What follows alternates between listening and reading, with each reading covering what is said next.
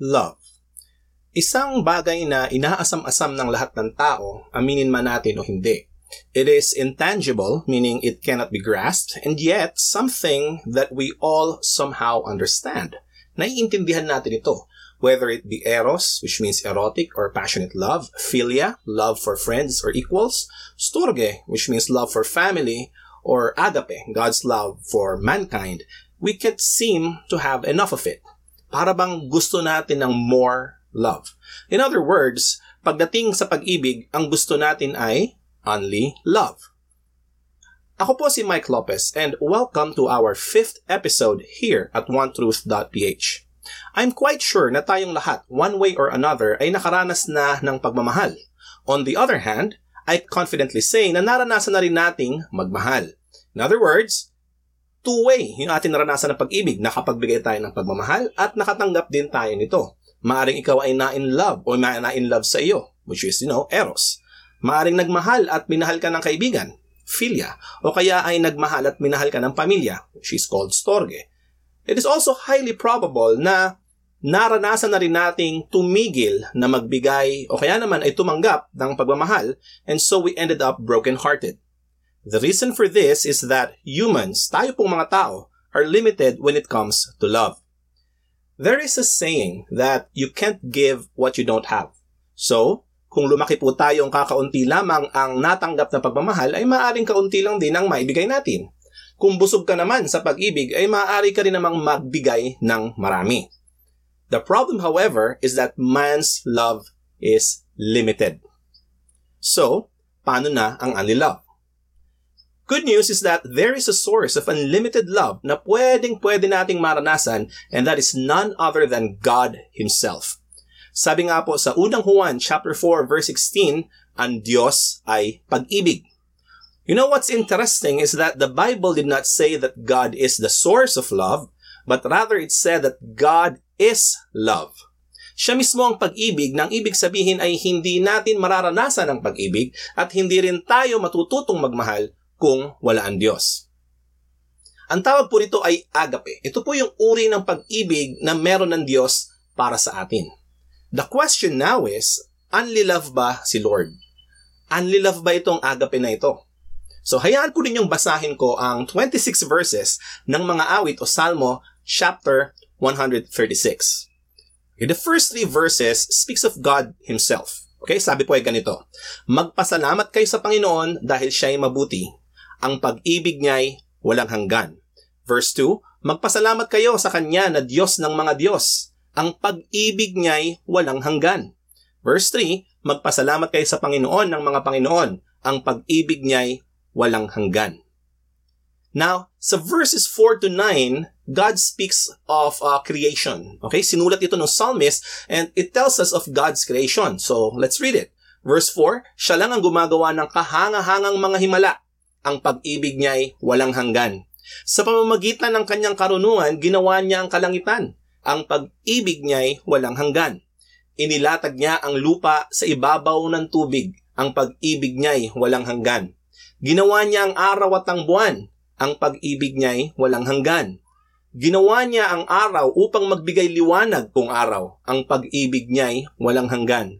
Ginawa niya ang buwan at mga bituin upang magbigay liwanag kung gabi. Ang pag-ibig niya'y walang hanggan. Now, if you think about it, God's creation is one of His many ways of showing His love for us. Na para bagang pag tumitingin ka sa lahat ng Kanyang nilikha ay sinasabi ng Diyos sa iyo, I love you, anak. Ito ang representation ng aking pag-ibig sa iyo. Ito ang aking pagmamahal sa iyo. I-prepare ko na o inihanda ko na ang lahat sa mundong ito para sa ikabubuti mo. And that again is God saying, I love you. Now, from verses 10 to 16, the Bible speaks of God saving Israel naman from Egypt. So this is all about salvation. Sabi po sa verse 10 onwards, pinatay niya ang mga panganay na anak ng mga Ehipsiyo. Ang pag-ibig niya ay walang hanggan. Inilabas niya ang mga taga-Israel sa Ehipto. Ang pag-ibig niya ay walang hanggan. Inilabas niya sa pamamagitan ng kanyang kapangyarihan. Ang pag-ibig niya ay walang hanggan. Hinawi niya ang dagat na pula. Ang pag-ibig niya ay walang hanggan. At pinatawid niya sa gitna nito ang mga taga-Israel. Ang pag-ibig niya'y walang hanggan. Ngunit nilunod niya roon ng Faraon at ang kanyang mga kawal. Ang pag-ibig niya'y walang hanggan. Pinatnubayan niya ang kanyang mga mamamayan sa ilang. Ang pag-ibig niya'y walang hanggan.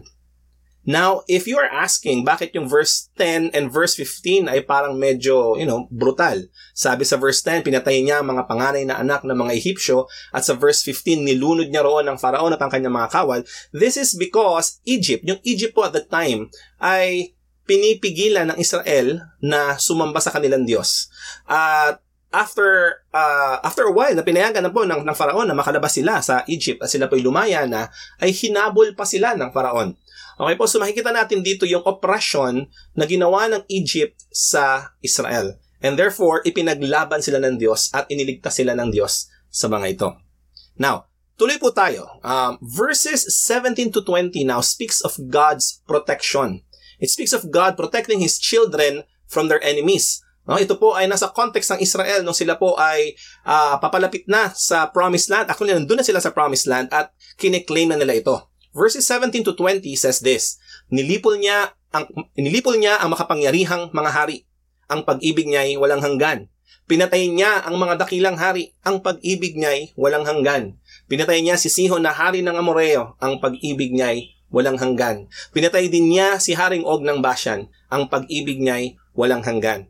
Now you will see here sa 4 verses na ito that God is protecting His children from their enemies. Ito pong mga binanggit ditong mga hari, si Sihon at saka si Og, sila po ay pumipigil sa Israel na i-claim yung Promised Land. Sila po yung humaharang sa kanila at kinakalaban po nila ang Israel. And therefore, God stepped in and protected them out of His own love. And then from verse 21 to 25, ito pong next 5 verses, now tells us of God's provision. Ibinigay niya ang kanilang lupain sa kanyang mga mamamayan bilang pamana. Ang pag-ibig niya ay walang hanggan. At ang lupain ito ay naging pag-aari ng mga mamamayan ng Israel na kanyang mga lingkod. Ang pag-ibig niya ay walang hanggan. Sa ating abang kalagayan, hindi niya tayo kinalimutan. Ang pag-ibig niya ay walang hanggan. Iniligtas niya tayo sa ating mga kaaway. Ang pag-ibig niya'y walang hanggan. Binigyan niya ng pagkain ang lahat niyang nilalang. Ang pag-ibig niya'y walang hanggan. Now you would see from verse 1 all the way to verse 25, God Himself, no? Yung kanyang existence alone is already love. It's already everlasting love. Pagkatapos ito ay yung creation. Pagkatapos po ng creation ay dumating po yung salvation ng Diyos sa Israel at sa tao in our case. And eventually po, yung protection ng Diyos ay dumating din. At pagkatapos po nito, pati yung provision, lahat ng ating mga pangangailangan ay ibinigay din ng Diyos. And then, Psalms chapter 136 ends up by returning to the original essence of the first 3 verses of Psalm 136. Ang sabi po rito, magpasalamat tayo sa Diyos na nasa langit, ang pag-ibig niya'y walang hanggan. Kung paano nagsimula yung first 3 verses talking just about God, that God Himself alone pa lang ay may pag-ibig ng walang hanggan. Wala pa siyang ginagawang actions ay may pag-ibig na. Binalikan po ito ng verse 26. Okay? At sinabi nga po rito, magpasalamat tayo sa Diyos na nasa langit, ang pag-ibig niya'y walang hanggan. Now, you may have noticed a pattern sa all 26 verses na ating binasa. Lahat po ito ay nagtatapos sa phrase na ang pag-ibig niya'y walang hanggan. And you know what? Patuloy po nating mababasa mga katnagang ito sa Psalms chapter 36 verse 7, chapter 86 verse 15, chapter 100 verse 5, chapter 103 verse 17, chapter 107 verse 1, chapter 118 verse 1, at marami pang bahagi ng Biblia. You know what? Ang salitang walang hanggan o forever ay synonym din po ng mga salitang everlasting, eternal, infinite, and of course, unlimited. Now, based on these verses alone, ito pa lang po yung ating binabasa, we can say with absolute certainty na mayroong Unli-Love, unlimited love, and it is none other than God Himself. Ang pag-ibig po na ito ay higit pa sa eros, philia, o storge. Higit pa po ito sa romantic, brotherly, or familial love. Ito po ay agape. Ito po ay pag-ibig na ibinibigay sa atin ng Diyos kahit na hindi tayo karapat-dapat. Now, for us to fully understand, no, itong pag-ibig na ito, let's look at 7 things, no, that about God's love na in-outline ko rito. And as a matter of fact, alam niyo po, kulang po itong 7 ito dahil napakarami ng pwede nating makitang description ng pag-ibig ng Diyos. But, since time is limited and wala po akong forever na oras para i-describe ito, allow me to describe 7 things. Okay? Una, merciful. Merciful. God's love is merciful. Sabi po sa Isaiah chapter 54 verse 8, dahil sa bugso ng galit ko sa iyo, iniwan kita sandali. Pero dahil sa aking walang hanggang pag-ibig sa iyo, kaaawaan kita. Ako ang Panginoon na inyong tagapagligtas ang nagsasabi nito. Alam niyo po, ang Diyos ay nagagalit din, no? Kapag tayo po ay nagkakasala, napapagalitan at napaparusahan din tayo ng Diyos. And yet, dahil walang hanggan ng pag-ibig niya, sabi po niya dito, kaaawaan kita. Sabi niya, at hindi niya sinabi ito na para bang wala-wala lang na para bang sige na nga, maawa ako sa iyo. But rather sinabi, ako ang Panginoon na inyong tagapagligtas ang nagsasabi nito. Sabi niya, ako mismo. Mark my words, no? Parang magtiwala ka, ako mismo ang nagsasabi nito. So God's love is merciful. Kahit na nagkakamali tayo, dahil sa kanyang everlasting love, ay kinaawaan pa rin niya tayo. Another verse, Romans chapter 5 verse 8. Sabi po ganito, ipinakita ng Diyos sa atin ang kanyang pag-ibig sa ganitong paraan. Kahit noong tayo'y makasalanan pa, namatay si Kristo para sa atin. Alam niyo po, natutuwa ako nung mabasa ko ito because I can't help but compare myself with the Lord. Ako po isang tatay and sometimes may mga request yung mga bata, no? And ang gagawin ko, bago ko ibigay yung request nila, kailangan gumawa muna sila ng isa pang bagay. Like, you know, pagbutiin yung pag-aaral, mataas ang grades, maglinis, or whatever. Diba, no? Bago ko ibigay yung reward. Ang Diyos po ay baliktad, no? Binigay niya na yung reward, hindi pa po tayo nagmamahal sa Kanya. Makasalanan pa tayo, ay namatay na po si Kristo para sa atin. Ito na po yung pagpapakita niya ng pag-ibig. Binigay niya na yung reward. Sabi niya, eto na, mauuna na ako, I'll take the first step. Bibigay ko na ang aking bugtong na anak, inaalay ng aking bugtong na anak ang kanyang buhay para sa kapatawaran ng kasalanan. Kahit makasalanan ka pa. Gabi, no? Nauna po yung reward. Ang kailangan lang natin gawin ngayon ay magpasakop dito. Sabi pa po sa Ephesians chapter 2 verses 4 to 5, ngunit napaka-maawain ng Diyos at napakadakila ng pag-ibig niya sa atin na kahit itinuring tayong patay dahil sa mga kasalanan natin, muli niya tayong binuhay kasama ni Kristo. Amen, no? Napaka-maawain, napaka-merciful daw po ng Diyos at napakadakila ng kanyang pagmamahal na ano po tayo, technically patay na dahil sa ating kasalanan and yet binuhay pa po niya tayo ulit. Ano? Hindi niya sinabi, patay na, wala nang chance yan. Instead, ni-resurrect niya tayo in Jesus Christ. Kaya nga po yung kaligtasan nito ay dahil lamang sa biyaya ng Diyos. And that's just number 1. Number 2, unselfish. John chapter 3 verse 16, no? It's a verse that shows God's unselfish love, no? Selfless, talagang napakaganda ng pag-ibig na ito. Sabi po ganito, sapagkat ganito ang pag-ibig ng Diyos sa mga tao sa sanlibutan, ibinigay niya ang kanyang bugtong na anak, upang ang sino mang sumampalataya sa kanya ay hindi mapahama kundi magkaroon ng buhay na walang hanggan. Nag-iisang anak, si Jesus Christ, ibinigay po niya para maipakita lang ang kanyang pag-ibig sa sanlibutan, para maranasan ng lahat ng mananampalataya ang pag-ibig ng Diyos. Alam niyo po, meron pang isa sa 1 John chapter 3 verse 16, which I personally call the mirror verse of John 3:16. Sabi po naman ganito, sa ganitong paraan natin nalalaman ang tunay na pag-ibig. Ibinigay ni Jesucristo ang kanyang buhay para sa atin, kaya dapat din nating ialay ang ating buhay para sa ating mga kapatid. In John 3:16, ibinigay ng Diyos ang kanyang anak. Sa 1 John chapter 3 verse 16 ay ibinigay naman ng anak ang kanyang buhay para sa atin. Napaka-selfless. So unselfish, no? Unselfish. Opposite of selfish. Wala po akong maisip na mas magandang word na opposite ng selfish but just unselfish. Naman, hindi niya inisip ang sarili niya. Ibinigay niya lahat. Hindi niya ito pinagdamot. Hindi po madamot ang Diyos. Binigay niya ang kanyang anak at yung anak naman niya ay nagbigay naman ng kanyang buhay. Another verse, John chapter 15 verse 13. Wala ng pag-ibig na hihigit pa sa pag-ibig ng isang taong nag-alay ng kanyang buhay para sa kanyang mga kaibigan. Ito po ay sinabi ni Jesus Christ himself. Sabi niya, ito yung klase ng pag-ibig na ibinibigay ko sa inyo. Iaalay ko yung aking buhay para sa inyo. At alam niyo po, hindi niya lang tayo tinawag na creation, tinawag niya tayong kaibigan. Sabi, no? Napakaganda at napakasarap isipin ang klaseng pag-ibig na meron ng Diyos para sa atin. And last verse para po sa unselfishness ng Diyos is 1 John chapter 4 verse 9 to 10. Ipinakita ng Diyos ang kanyang pag-ibig sa atin nang isinugo niya ang kanyang kaisa-isang anak dito sa mundo upang sa pamamagitan niya ay magkaroon tayo ng buhay na walang hanggan. Ito ang tunay na pag-ibig.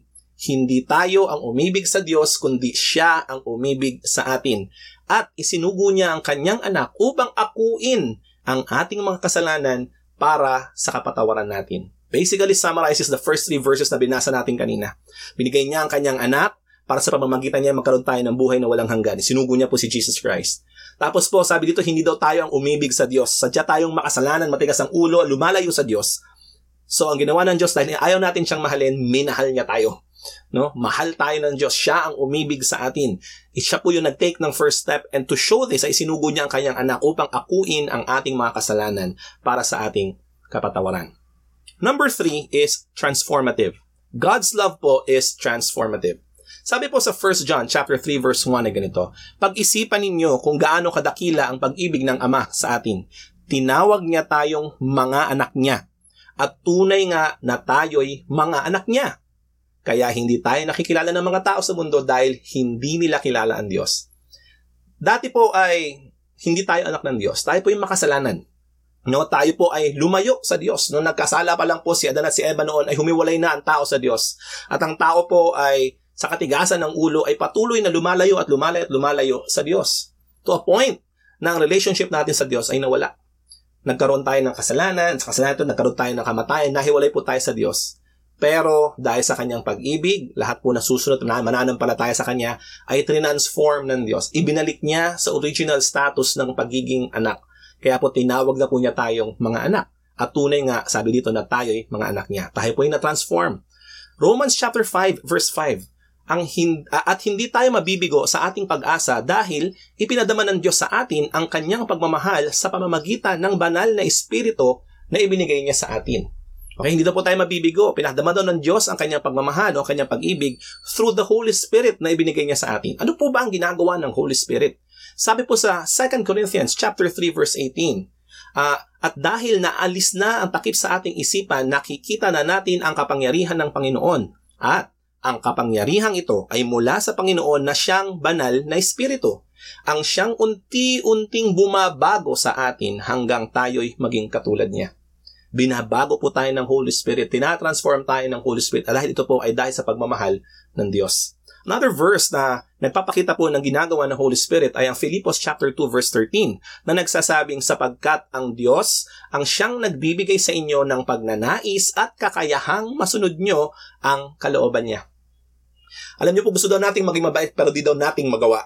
Pero sabi po sa Philippians chapter 2 verse 13, dahil sa pagmamahal ng Diyos, Siya daw po ang nagbibigay sa atin ng pagnanais, yung desire, at kakayahan, yung capability na masunod natin ang Kanyang kalooban. We are being transformed by God's love. And last verse is Hebrews chapter 12 verse 6. Sapagkat dinidisiplina ng Panginoon ang mga minamahal Niya at pinapalo Niya ang itinuturing Niyang mga anak.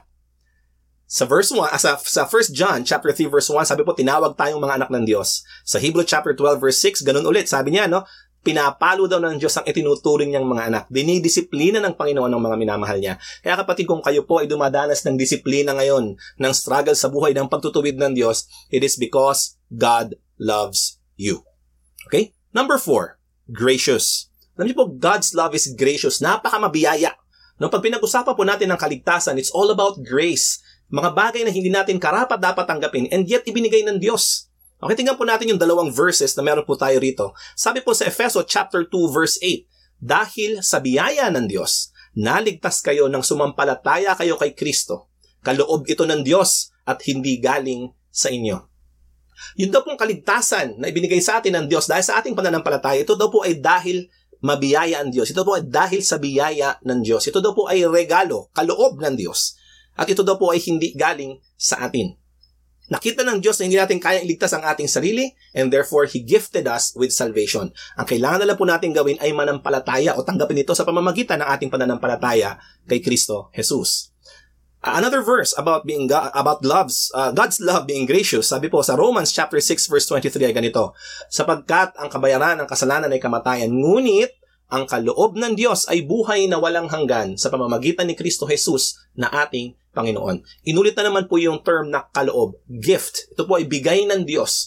At ang gift po ay binibigay natin sa isang taong mahal natin. Or at the very least, gusto nating matuwa o sumaya yung taong ito.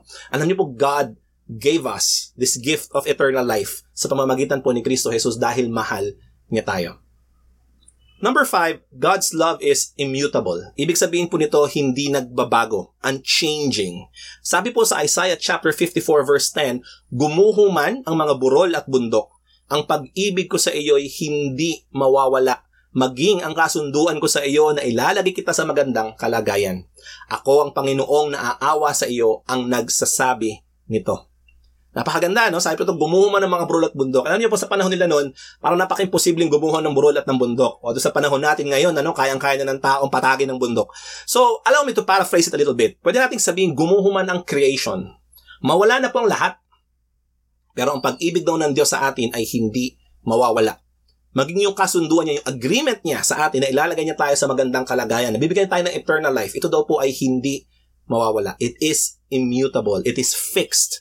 Okay? At ang Diyos mismo ang nagsasabi nito. At bakit niya po sinabi ito? Dahil naaawa po siya sa atin. Grabe na yung pag-ibig niya. Babad ka naman sa kanyang mercy, sa kanyang pagiging merciful. Diba, no? Naaawa kasi siya sa atin. Okay? Again, it is immutable. Number 6, God's love po is binding. Okay?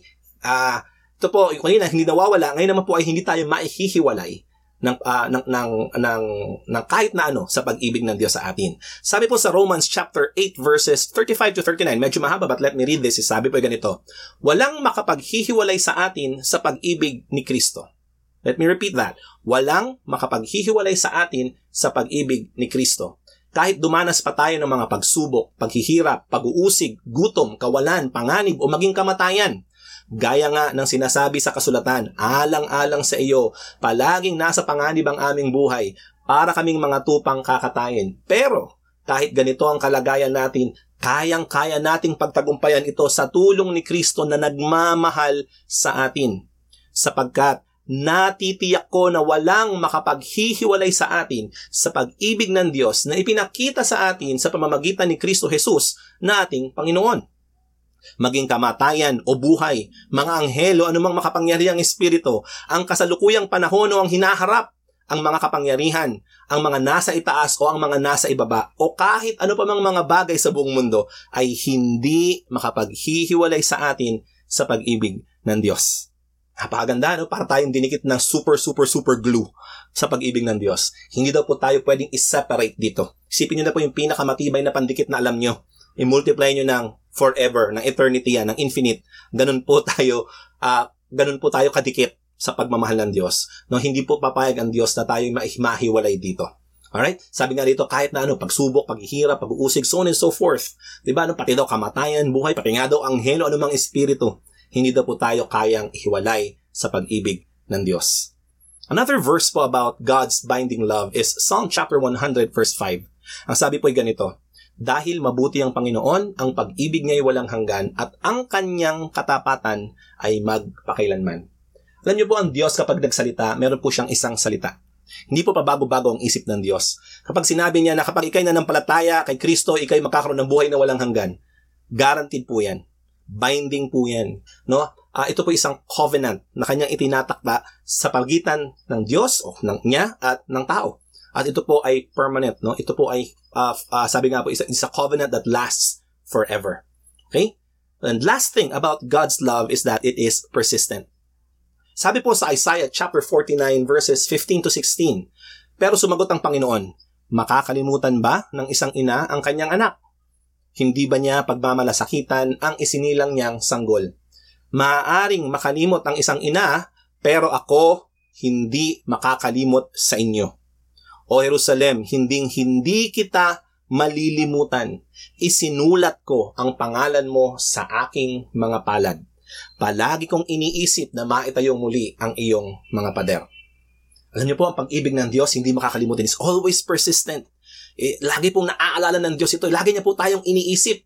No, sabi nga po dito, yung ina daw, na para bang, di ba, meron po tayong makasabihan na grabe, hindi kaya ng ina na iwan ng kanyang anak. Tapos sabi niya, maaari pa rin daw na magawa ito ng isang ina, pero siya daw, na Diyos, ay hindi makakalimot sa atin. Sabi po niya, isinulat ko ang pangalan mo sa aking mga palad. Kapatid, ano man ang pangalan mo ngayon, mahal ka ng Diyos, nakasulat ang pangalan mo sa kanyang mga palad. At palagi daw niyang iniisip na maitayong muli ang iyong mga pader, which means, palagi po niyang iniisip ang ikabubuti mo. Okay? Yan po yung pitong bagay, no? And ang totoo po niyan ay napakalawak ng pag-ibig ng Diyos na kulang ang pinagsama-samang taon ng buhay ng lahat ng tao sa mundo para po maipaliwanag itong lahat. Now that we have seen a glimpse of God's unlimited love, ano naman ang dapat nating gawin para maranasan ito? Yes, no? Baka po nag-expect kayo, wala kayong gagawin, no? Even though God's love is for everyone, may kailangan pa rin tayong gawin para maranasan ito. Kung paano po sa buhos ng ulan o kaya sa sikat ng araw ay kailangan pa rin nating lumabas para madama yung buhos ng ulan o kaya yung warmth ng araw, gayon din naman sa pag-ibig ng Diyos. Meron po tayong kailangan gawin, and alam niyo po napakadali, hindi po naghanap ang Diyos na tapatan natin ang kanyang pag-ibig. Dahil alam naman niyang hindi natin ito kayang tapatan. Dalawa lang po ang kanyang binigay sa atin. At ito po ang dapat nating gawin. Una, mahalin natin ang Diyos. Let us love God. Sabi po sa Mateo chapter 22 verse 37, sumagot si Jesus, mahalin mo ang Panginoon mong Diyos ng buong puso, ng buong kaluluwa at ng buong pag-iisip. Ito ang pinakamahalagang utos sa lahat. Ulitin ko, mahalin mo ang Panginoon mong Diyos ng buong puso, ng buong kaluluwa at ng buong pag-iisip. Ito daw po ang pinakamahalagang utos sa lahat. Si Jesus Christ po mismo nagsabi nito at ito po ay kinote niya sa Deuteronomy. Sa Old Testament pa po ito, noong unang panahon pa, ito na po ang utos ng Diyos sa tao. Sabi naman po sa 1 John chapter 4 verse 19, umiibig tayo sa Diyos dahil siya ang unang umibig sa atin. Minahal tayo ng Diyos at natuto rin po tayong magmahal sa Diyos dahil dito. Inuna niya tayong mahalin, because of this naranasan natin ang pag-ibig ng Diyos, and now kailangang ibigin din po natin ang Diyos. Last verse, sabi po sa unang Pedro chapter 5 verse 6 to 7, kaya magpasakop kayo sa kapangyarihan ng Diyos. Dahil darating ang araw na pararangalan niya kayo. Ipagkatiwala niyo sa kanya ang lahat ng kabalisahan niyo dahil nagmamalasakit siya sa inyo. Nagmamalasakit ang Diyos sa atin, mahal tayo ng Diyos. Ang sabi po ni Peter, sabi niya, magpasakop kayo sa kapangyarihan ng Diyos. Yun lang po ang kailangan natin gawin. Mahalin natin ng Diyos. Mahalin natin ang Diyos. Paano mo ipapakita ang pagmamahal mo sa Diyos ng buong puso, kaluluwa at buong pag-iisip? Magpasakop tayo sa kapangyarihan ng Diyos. Magpasakop po tayo sa kalooban ng Diyos. Yun po yung una, mahalin natin ang Diyos. At ang pangalawa po ay mahalin natin ang ating kapwa. Sabi po sa Mateo chapter 22 verse 39, at ang ikalawang pinakamahalagang utos ay katulad din ito. Mahalin mo ang iyong kapwa katulad ng pagmamahal mo sa iyong sarili. Alam niyo po, marami nagsasabi na madali daw mahalin ng Diyos pero mahirap mahalin ng kapwa. Alam niyo po, imposible pong mangyari yan. Kung hindi niyo po kayang mahalin ng inyong kapwa, imposible pong kayanin natin na mahalin ng Diyos. So, mahalin po natin ang ating kapwa. Mahalin natin paano klaseng pagmamahal? Katulad daw ng pagmamahal natin sa ating sarili. Let's start with that. No? Ito po ay utos mismo ng Diyos. Mahalin mo ang inyong kapwa katulad ng pagmamahal mo sa iyong sarili. Now, may magsasabi na, hindi ko naman masyadong mahal ang sarili ko. So, ganun lang din ang pagmamahal ko sa kapwa. So, may sagot po ang Biblia dyan. Sabi po sa John chapter 13 verses 34 to 35, kaya isang bagong utos ang ibinibigay ko sa inyo. Panginoong Jesus po mismo ang nagsasalita. Sabi niya, magmahalan kayo kung paano ko kayo minamahal. Ganoon din dapat ang pagmamahal nyo sa isa't isa. Kung nagmamahalan kayo, malalaman ng lahat ng tao na mga tagasunod ko kayo. Sabi ni Jesus Christ, no? Bagong utos, meron ako ibibigay sa inyo, bagong utos. Dati, ang utos is, mahalin mo ang iyong kapwa katulad ng pagmamahal mo sa sarili mo. Yung bagong utos ko, sabi ni Jesus Christ, magmahalan kayo katulad ng pagmamahal ko sa inyo. Love each other as I have loved you. Ganun din daw dapat ang ating gawin. So, tinaas ng Panginoong Jesus ang standard. Hindi natin pwedeng sabihin na, limit ko lang o standards ko lang ang pagmamahal. Ito po, standard na ng Diyos pagdating sa pagmamahal ang ating dapat ipakita pag sinabi po natin mahalin natin ang ating kapwa. Sabi again sa John chapter 15 verse 12, inulit po ni Jesus Christ, sabi niya, ito ang aking utos sa inyo, magmahalan kayo katulad ng pagmamahal ko sa inyo. Napakaganda, no? Magmahalan kayo katulad ng pagmamahal ko sa inyo. And last verse about loving one another, sabi po sa Galatians chapter 5 verse 22 to 23 ay ganito. Ngunit ito ang bungang makikita sa taong namumuhay sa kapangyarihan ng banal na espiritu.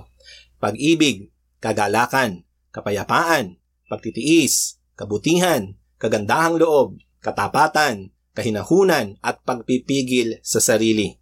Kung ganito ang pamumuhay natin, hindi natin malalabag ang mga utos ng Diyos.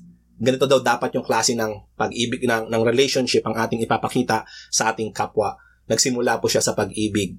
Tapos kagalakan, kapayapaan, pagtitiis, kabutihan, kagandahang loob, katapatan, kahinahunan at pagpipigil sa sarili. Ang lahat mong ito ay pwede nating isummarize into agape love. Magalak ka sa kapwa mo kahit walang dahilan. Maging mapayapa ka sa kanila kahit inaaway kanila at kung ano-ano pa. Magtiis ka kahit inuusig ka. Yun po yung sinasabi ng Galatia chapter 5 verses 22 to 23. At ito po ay ibinigay sa atin ng Espiritu. Gaya ng sinabi ko po kanina, it transforms us. God's love transforms us. Therefore, binigyan niya po tayo ng desire and ng capability na magawa po ito. Okay? So those are the two things na kailangan po natin gawin para maranasan natin yung pag-ibig ng Diyos. No? 2 things against 7, base sa listahan ko pa lang, no, na iba't ibang descriptions ng pag-ibig ng Diyos sa atin, ng forever love, ng unli-love ng Diyos. And alam niyo po, to describe God's unli-love, kailangan ko rin ng unli time. And wala po akong unli time to do that, diba, no? Pero dalawa lang hinihingi ng Diyos sa atin. Mahalin natin siya, no, nang higit sa lahat, all our heart, souls, and mind, and strength. Tapos mahalin din natin ang ating kapwa. At ang standard ng ating pagmamahal sa kapwa ay hindi na lang katulad ng ating sarili. Although we may start with that, but we have to step it up. We have to improve that to a level na katulad ng pagmamahal ni Kristo sa atin. Kung paano tayo minahal ni Kristo, dapat daw ganun din po natin mahalin ang ating kapwa. Okay, so let's have a quick recap. Okay, una, malinaw po sa ating pag-uusap that God is love. Again, He's not just the source of love, siya mismo yung pag-ibig. Okay, number 2, sabi po dito, creation itself, no, is God saying, I love you. So kung parang nalulungkot ka at parang hindi mo maranasan ang pag-ibig ng Diyos, huminga ka lang ng malalim. Yung hangin na hinihinga po ninyo ngayon ay nagsasabi ng mahal ka ng Diyos. Giniginaw ka, lumabas ka, magpa-araw ka. No, nabobore ka na sa bahay, tumingin ka sa mga bundok, lumabas ka, mamasyal ka. Everything that you see in nature, God created for us. It is God saying, I love you. Na sa ano pa po, doon sa Psalm 136 kanina binasa natin, God's love, it saves, di ba? No, it saves, it protects us, and it provides for us. Tapos yung ating 7 points kanina, God's love is merciful, unselfish, it is transformative, it is gracious, it is immutable, permanent, it is binding, and of course, it is persistent. Lahat po yan ay pag-ibig ng Diyos. And again, hindi pa po ito yung kabuuan. Ito lang po yung kaya kong ituro sa ngayon. And as we go along, you would realize, and as you continue to live in the grace of God, sa pag-ibig ng Diyos, patuloy mong maiintindihan ng mas malalim pa kung ano ang pag-ibig ng Diyos. And sa kapalit po niyan, all we need to do to experience God's unlimited love is love God above all, with all our heart, soul, and strength. And love others as we love ourselves. Or, sabi nga po ng Panginoong Jesus, love others as Jesus loved us. Okay? So in conclusion, meron pong unli-love kay Lord. Diba, no? Kung papanong may forever kay Lord, meron din pong unli-love kay Lord. In fact, God Himself is the very definition of unlimited love. Diba, no? But while His love is everlasting, ito po ay para lang sa mga may takot sa Kanya, sa mga tumutupad ng Kanyang kasunduan, at sa mga taong sumusunod sa Kanyang mga utos. Sabi po sa Psalms chapter 103 verse 17, ngunit ang pag-ibig ng Panginoon ay walang hanggan sa mga may takot sa Kanya, sa mga tumutupad ng Kanyang kasunduan, at sa mga sumusunod sa Kanyang mga utos. At ang Kanyang katuwirang ginagawa ay magpapatuloy sa kanilang mga angkan. Napakaganda, no? Yung pag-ibig ng Diyos ay para sa mga obedient people, sa mga taong sumusunod sa kasunduan, sa covenant natin with Jesus Christ, na siya ang ating Lord and Savior, di ba, no? At sumusunod po sa mga utos niya para daw sa atin para daw sa mga taong ganito ang pag-ibig ng Diyos. Kung ikaw po ay ganito, para sa iyo ang pagmamahal ng Diyos. Di ba, no? At alam po maganda, sabi sa Psalms chapter 103 verse 17, yung last part, sabi, yung katuwirang ginagawa daw niya ay magpapatuloy hanggang sa salinlahi mo sa iyong mga angkan. Now think of it this way, no? Kahit na available ang unli rice, unli lugaw, or unli samgyup, para makatikim ka nito ay kailangan mo pa rin umorder, bayaran at i-claim. Di ba? Na may process na kang dapat gawin para matikman mo yung unlimited rice na yan, unli-lugaw or unli-samgyup na yan. No, God's love is similar except for one thing. Hindi mo ito kailangang bayaran. You just have to express your desire and then believe and claim it. No, para kang umorder, expressing your desire, tapos claim it, tanggapin mo siya. Di ba, no? God's love is like that. Libre po itong ibinibigay ng Diyos sa lahat ng nagnanais nito. Ang tanong ko ngayon ay, ninanais mo ba ang pag-ibig ng Diyos? Dinaranas mo na ba yung unli-love ng Diyos? Na kung ang sagot mo ay hindi, o kaya ay hindi ka sure, then I challenge you na buong pagpapakumbaba kang lumapit at sumampalataya sa Panginoong Hesus. Ulitin ko po, sabi sa John 3:16, sapagkat ganito ang pag-ibig ng Diyos sa mga tao sa sanlibutan. Kasama ka, kapatid. Kasama tayong lahat. Ibinigay niya ang kanyang bugtong na anak upang ang sinumang sumampalataya sa kanya ay hindi mapahamak kundi magkaroon ng buhay na walang hanggan. Mahal ka ng Diyos. Mahal tayong lahat ng Diyos. Ang hinihiling lang ng Panginoon ay sumampalataya tayo sa kanya. Start with that. Have faith in Jesus Christ. Have faith in the love of God na ipinakita niya, na isinugo niya para sa ating kaligtasan. At sinabi nga po kanina sa Romans chapter 6 verse 23, ang kabayaran ng kasalanan ay kamatayan. Lahat po tayo ay may kasalanan, lahat po tayo ay gumawa ng kasalanan, therefore lahat po tayo ay dapat magbayad ng kamatayan, death penalty.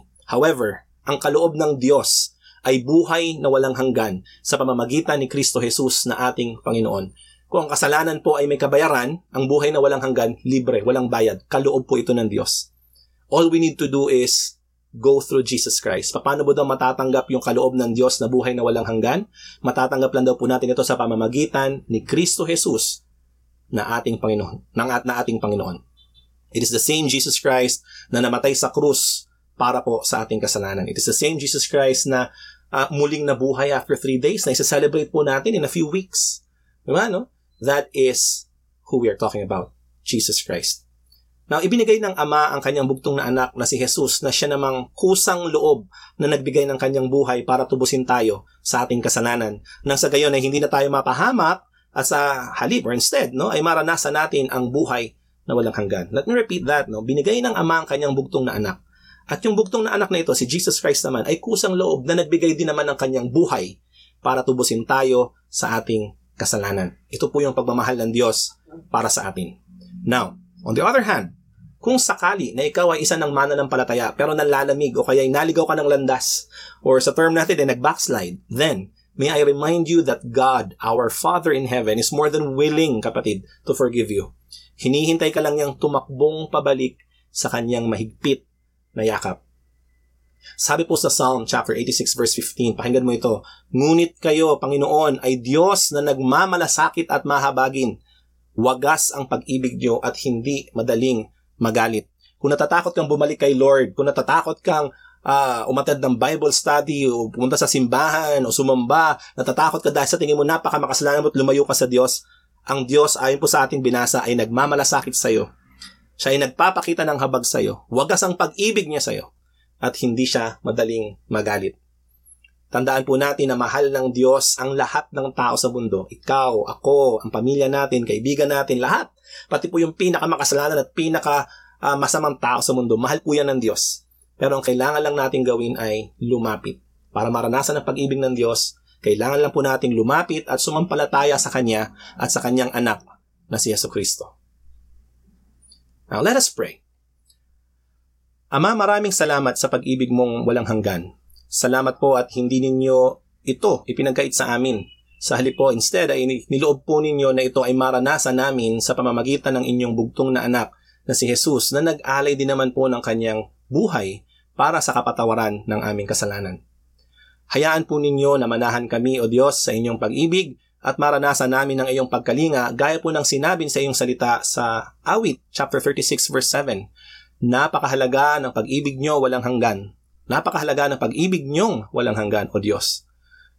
Nakakahanap ang tao ng pagkalinga sa inyo, tulad ng pagkalinga ng inahing manok sa kanyang mga inakay sa ilalim ng kanyang pakpak. Ito, O Diyos, ang aming nais maranasan. Kami po'y lumalapit sa inyo. Salamat po sa buhay na walang hanggan na libre po ninyong ibinibigay sa lahat ng taong sumasampalataya at sasampalataya pa sa inyong anak na si Jesus. Tunay nga, O Diyos, na kayo po ay mabuti at ang pag-ibig ninyo'y magpakailanman. Ito po ang aming dalangin sa ngalan ng Panginoong Hesus. Amen. Now, mga kapatid, before we end, no, allow me to read 2 more verses para po meron tayong baon. Ito po ay sinabi sa Psalms chapter 107 verse 1. Ang sabi po ay, magpasalamat kayo sa Panginoon dahil siya'y mabuti. Ang pag-ibig niya'y magpakailanman. Another verse sa Psalms chapter 118 verse 1. Pasalamatan ang Panginoon dahil siya'y mabuti. Ang kanyang tapat na pag-ibig ay walang hanggan. Now, may these 2 verses remind us to always give thanks to God, for He is good and His love endures forever. Maraming salamat po sa ating lahat. Ako po muli si Mike Lopez ng OneTruth.ph. God bless us all.